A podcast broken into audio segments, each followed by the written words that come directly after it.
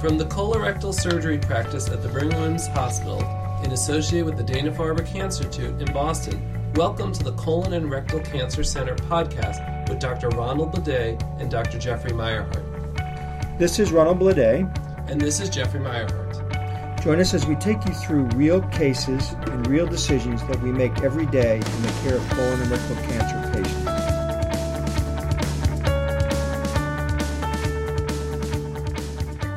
There are many straightforward cases that present to the Brigham and to the Dana Farber, but there are many other patients that come with some complication or some nuance. Their colorectal cancer treatment is not going to be straightforward. Therefore, we consult and collaborate with other members of the treatment team to come up with the best plan. We do see a lot of complicated cases, and the goal of this podcast is to present these cases and then discuss with our colleagues how best to treat. In this episode of the podcast, we discussed with Dr. Marios Giannakis the value of postoperative chemotherapy treatment after neoadjuvant chemoradiation and rectal cancer surgery. Dr. Giannakis is a GI medical oncologist and clinical investigator at the Dana Farber Cancer Institute in Boston, is also an instructor in medicine at Harvard Medical School. So let's listen to Mario, and then I'd love to hear your thoughts on the matter.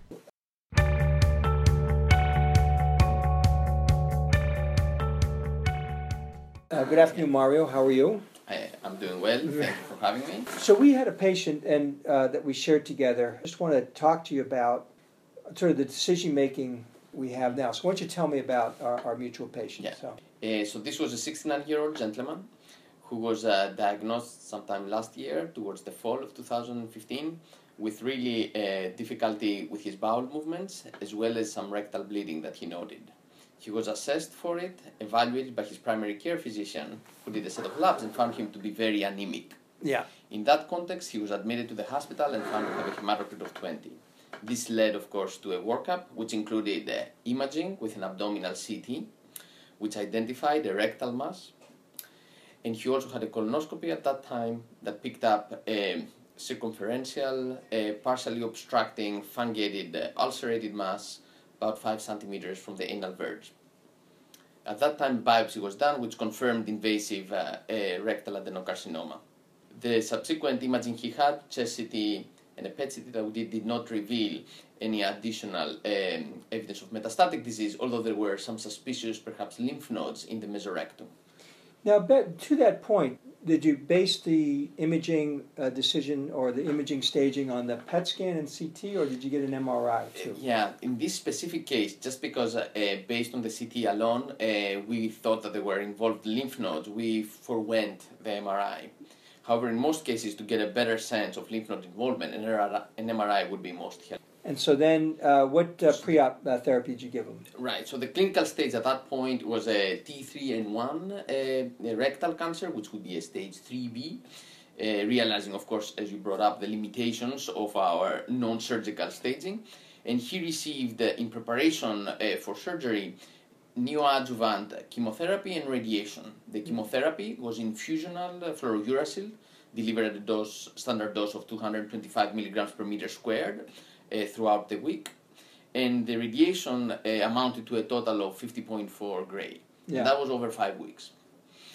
This gentleman did very well during his treatment, and subsequently he underwent uh, transanal total right. mesorectal excision. Yeah. I usually like to wait eight weeks at the most, you know, seven to nine in that range. But I've seen where we've operated as early as four weeks, as late as 10, um, for usually other medical or logistical reasons. Uh, he had sort of the perfect uh, location for a, a, new technique called transanal uh, total mesorectal excision, where you do the upper part and the middle part of the dissection uh, traditionally or with a laparoscope, but you do the lower part starting through the anus and you dissect through the rectal wall just above the uh, uh, sphincter, and you actually go up and you meet yourself uh, from the bottom. Uh, you meet yourself uh, from above, and then you're able to take it out. And it went very smoothly. The only thing about it is it obligates you to do a very low, if not coloanal anastomosis, which he was going to require anyways. So um, yeah, he did great. He went home had to come back because of some dehydration from his ileostomy, but that was then uh, taken care of after a day or two, and then uh, he's doing well now. But uh, tell us about the pathology. Yeah, had a- we're all very happy to see that uh, the results of his pathology showed a, a complete response. He had uh, no evidence of malignancy at his resection specimen. Of course, the margins uh, were negative, and there were no uh, involved lymph nodes with uh, more than 20, I believe, you know, Yes. lymph nodes dissected.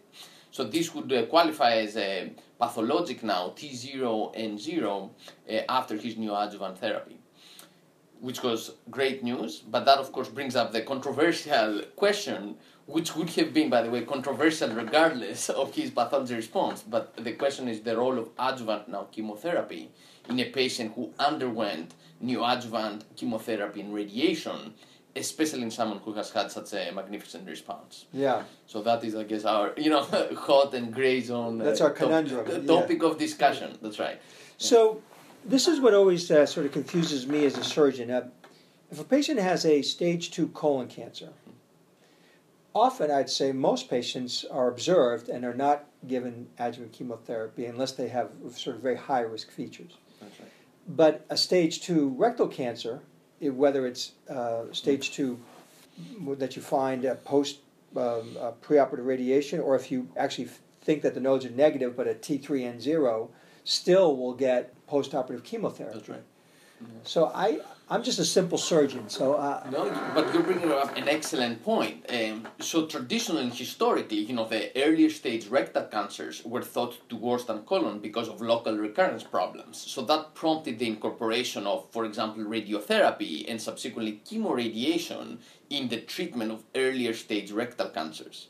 However, that did not at that point address, and even now we don't have a great answer about the role of chemotherapy. Right. So historically, radiation was shown to be helpful in local control, and chemotherapy with radiation has become the standard in the neoadjuvant setting. The German rectal study, of course, showed that doing preoperative chemotherapy and radiation compared to postoperative chemotherapy and radiation leads to an improved uh, local recurrence. Uh, it did not show, by the way, benefit in disease-free survival or overall survival. right. But that benefit in local recurrence established that as our standard. Moreover, I would say there have been a lot of trials to suggest what is the best chemotherapy to combine with radiotherapy, uh, including a variety of trials assessing whether oxaliplatin on top of fluorouracil with radiation is better, but the jury is still out. I would say a lot of them have been negative. You know, the STAR trial, the SABP4 trial, the ACCORD trial have not shown a benefit to intensifying chemotherapy together with radiation. Uh, there was, of course, the German trial from 2004 showing a benefit, so this is a controversial topic. The guidelines current, right now suggest that chemotherapy with radiation with fluorouracil or capecitabine is the standard given preoperatively. But that leaves the big question of what do we do postoperatively, and is there a role for adjuvant chemotherapy? Which, as you said, in colon cancer has been shown to be beneficial, but those patients don't get any treatment preoperatively. So the other question I have is that uh, there was a about a year and a half ago.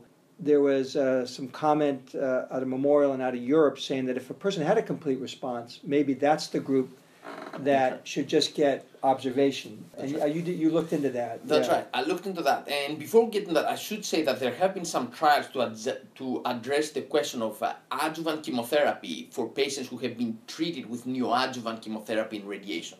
There have been now uh, five randomized trials that have tried to answer that. The Yeah. main one that we should probably mention is the EORTC trial, which showed that it was a two by two factorial design where patients who got either radiation, chemoradiation before surgery, but importantly, they got chemotherapy or observation following those regimens.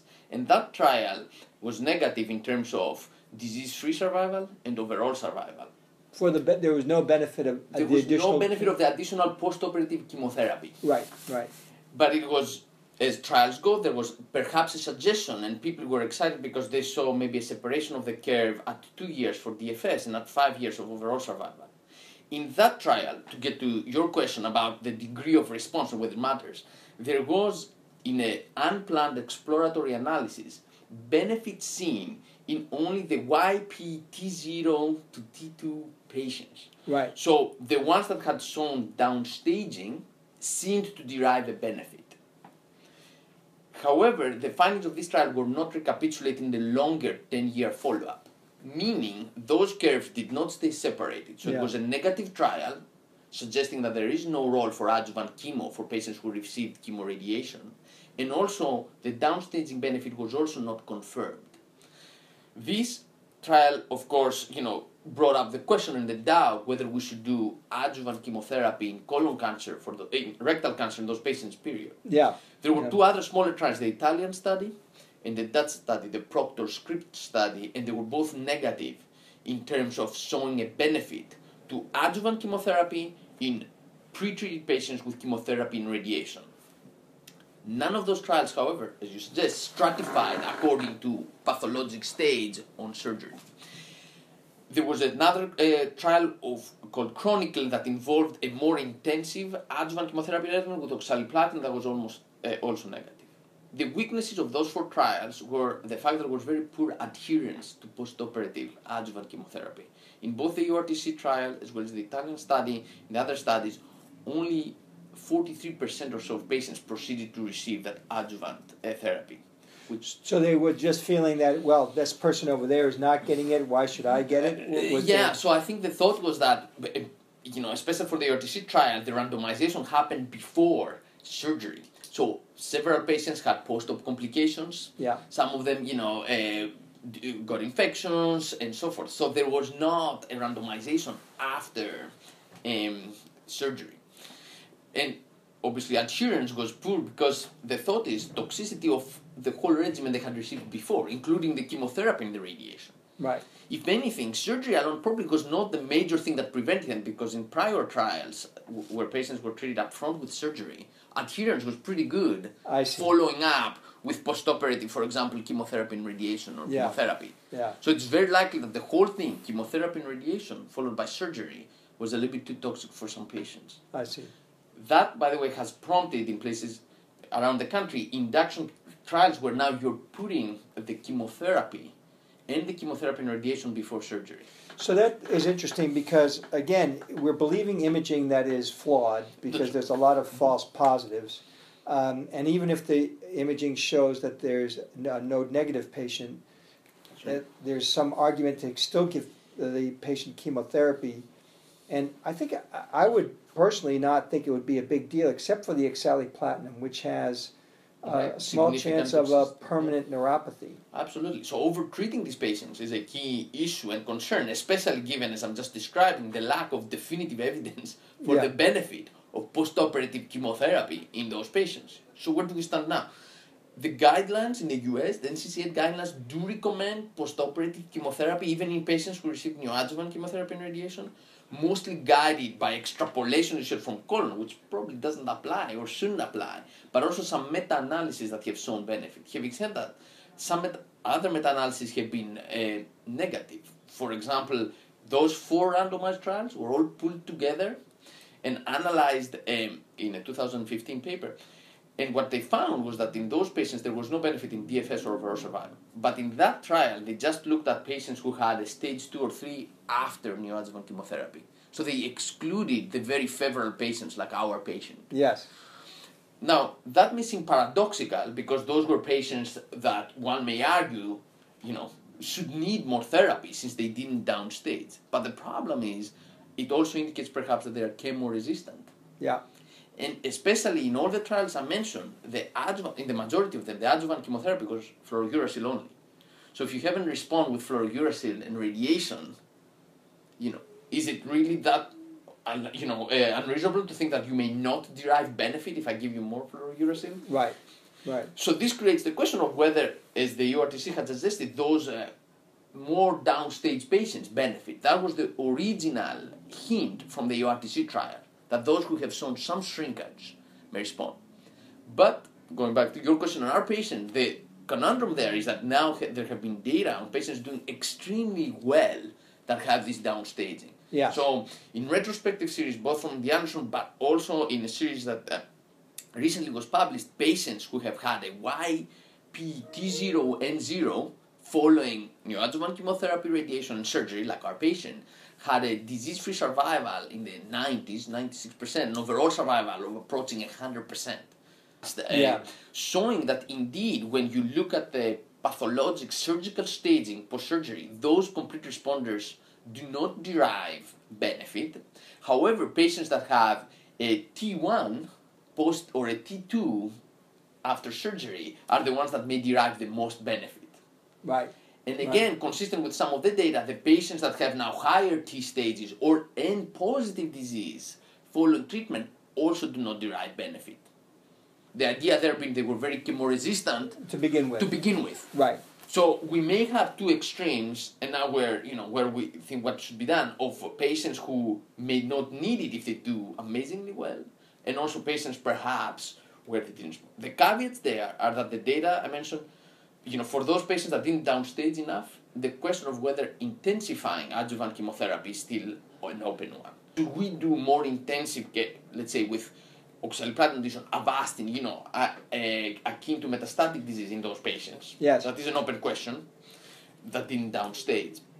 And the other, of course, questions are there other features that none of these trials account for? For example, in the meta-analysis, there was a hint that high rectal patients may derive more benefit than low rectal patients. Yeah. Uh, Which kind of makes no sense because the uh, high rectal patients usually you can get four or five centimeters of margin. Uh, there's there's uh, Right. they're almost we almost have to look upon them as a colon patient right. uh, as opposed to a, a, a rectal patient. But perhaps, and as you know, the, the data in colon cancer is more strong for the, perhaps because they're more like colon, they may derive benefit because of other local anatomy reasons or other, Yeah. you know, uh, things.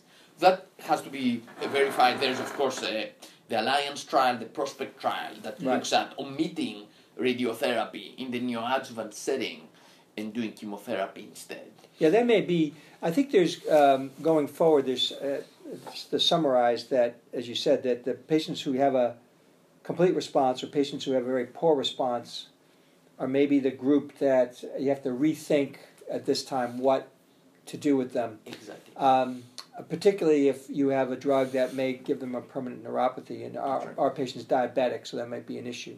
right. But as you said, the ones in the middle, maybe they they would benefit, particularly if it's been some downstaging, but still a hint of a positive node. That's right. Yeah. That's right. And then I think the other thing is is that there is going to be the results of the three month versus six month uh, trial on colon cancer using Folfox, and that would I think take a lot of uh, pressure and also take a lot of morbidity away, uh, and may dovetail nicely with the prospect trial because if you give three months of chemo and then surgery, and then the patient's done.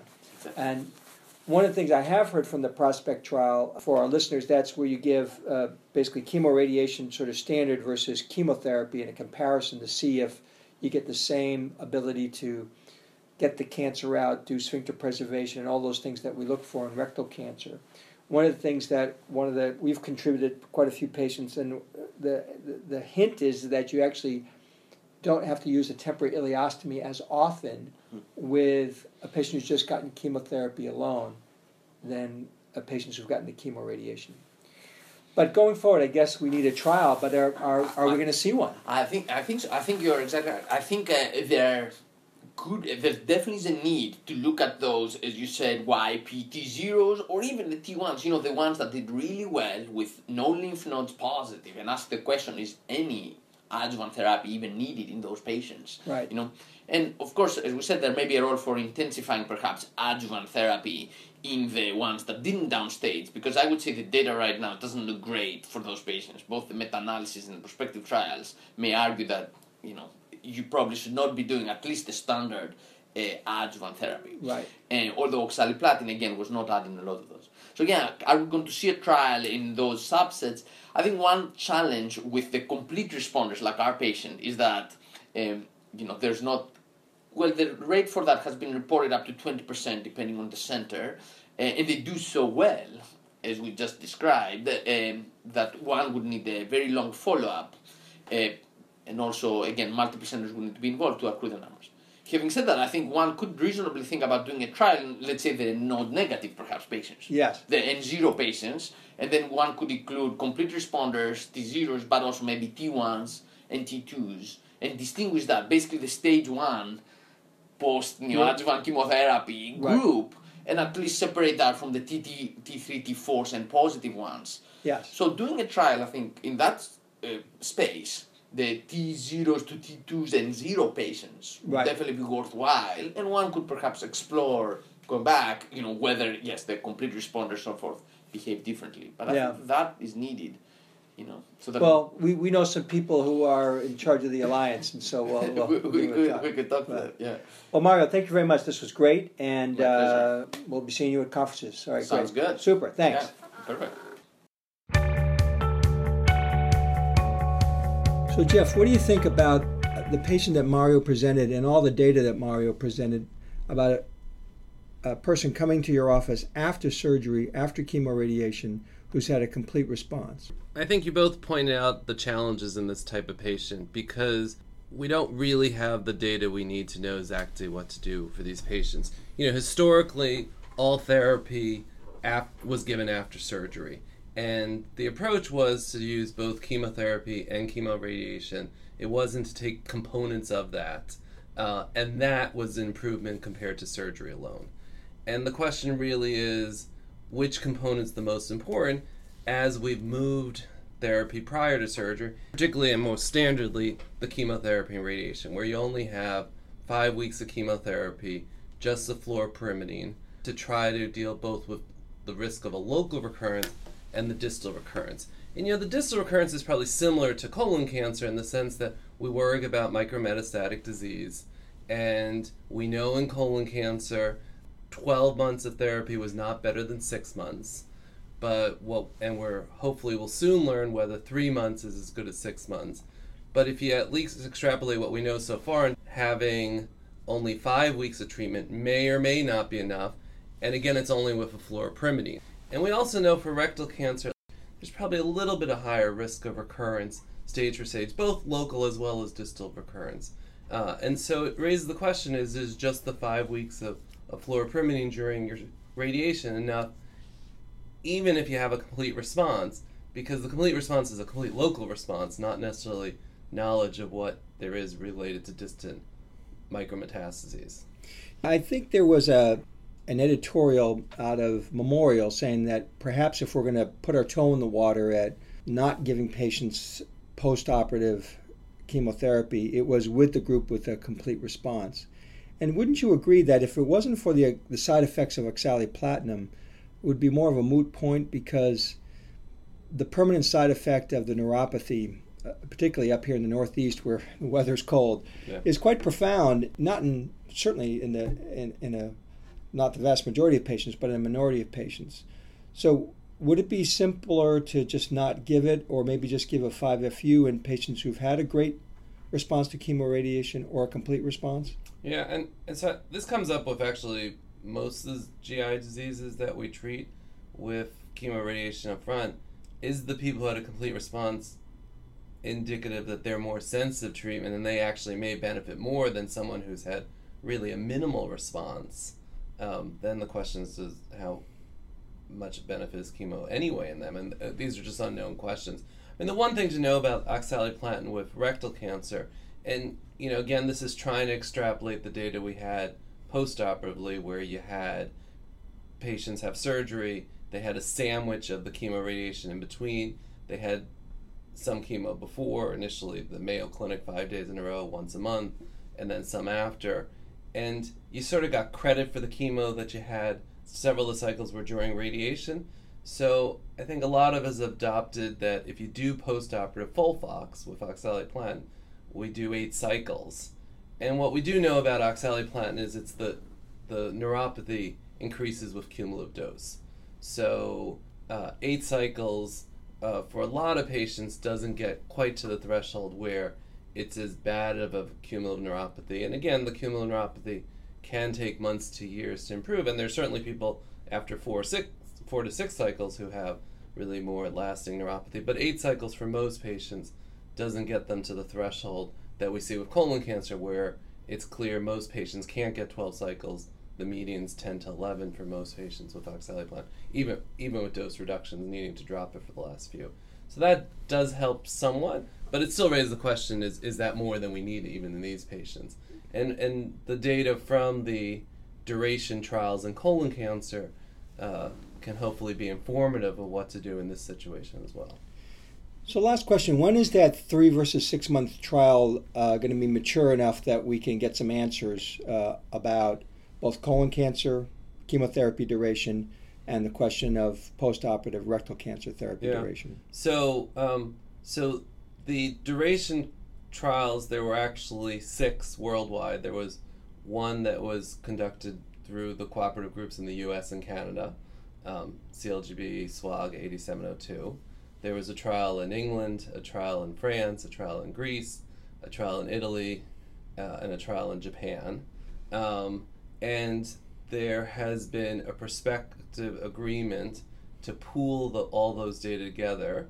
It's uh, the goal was to have 10,500 patients. We're actually up to 12,000 patients, and the hope that the maturity of the data to look at the three versus six is sometime in late 2016. Well, that'll be excellent because that will won't answer the question, but it will. I certainly take away.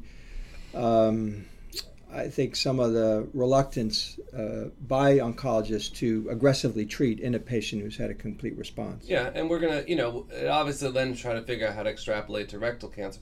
But presumably, if three months, which you know, essentially six treatments of FOLFOX in colon cancer is non-inferior to twelve treatments, then eight treatments after surgery for rectal cancer is probably more than needed too. And then it's trying to figure out how to extrapolate that, whether it's four or six also. But it, again, the less you have, the less likely you have a permanent cumulative neuropathy.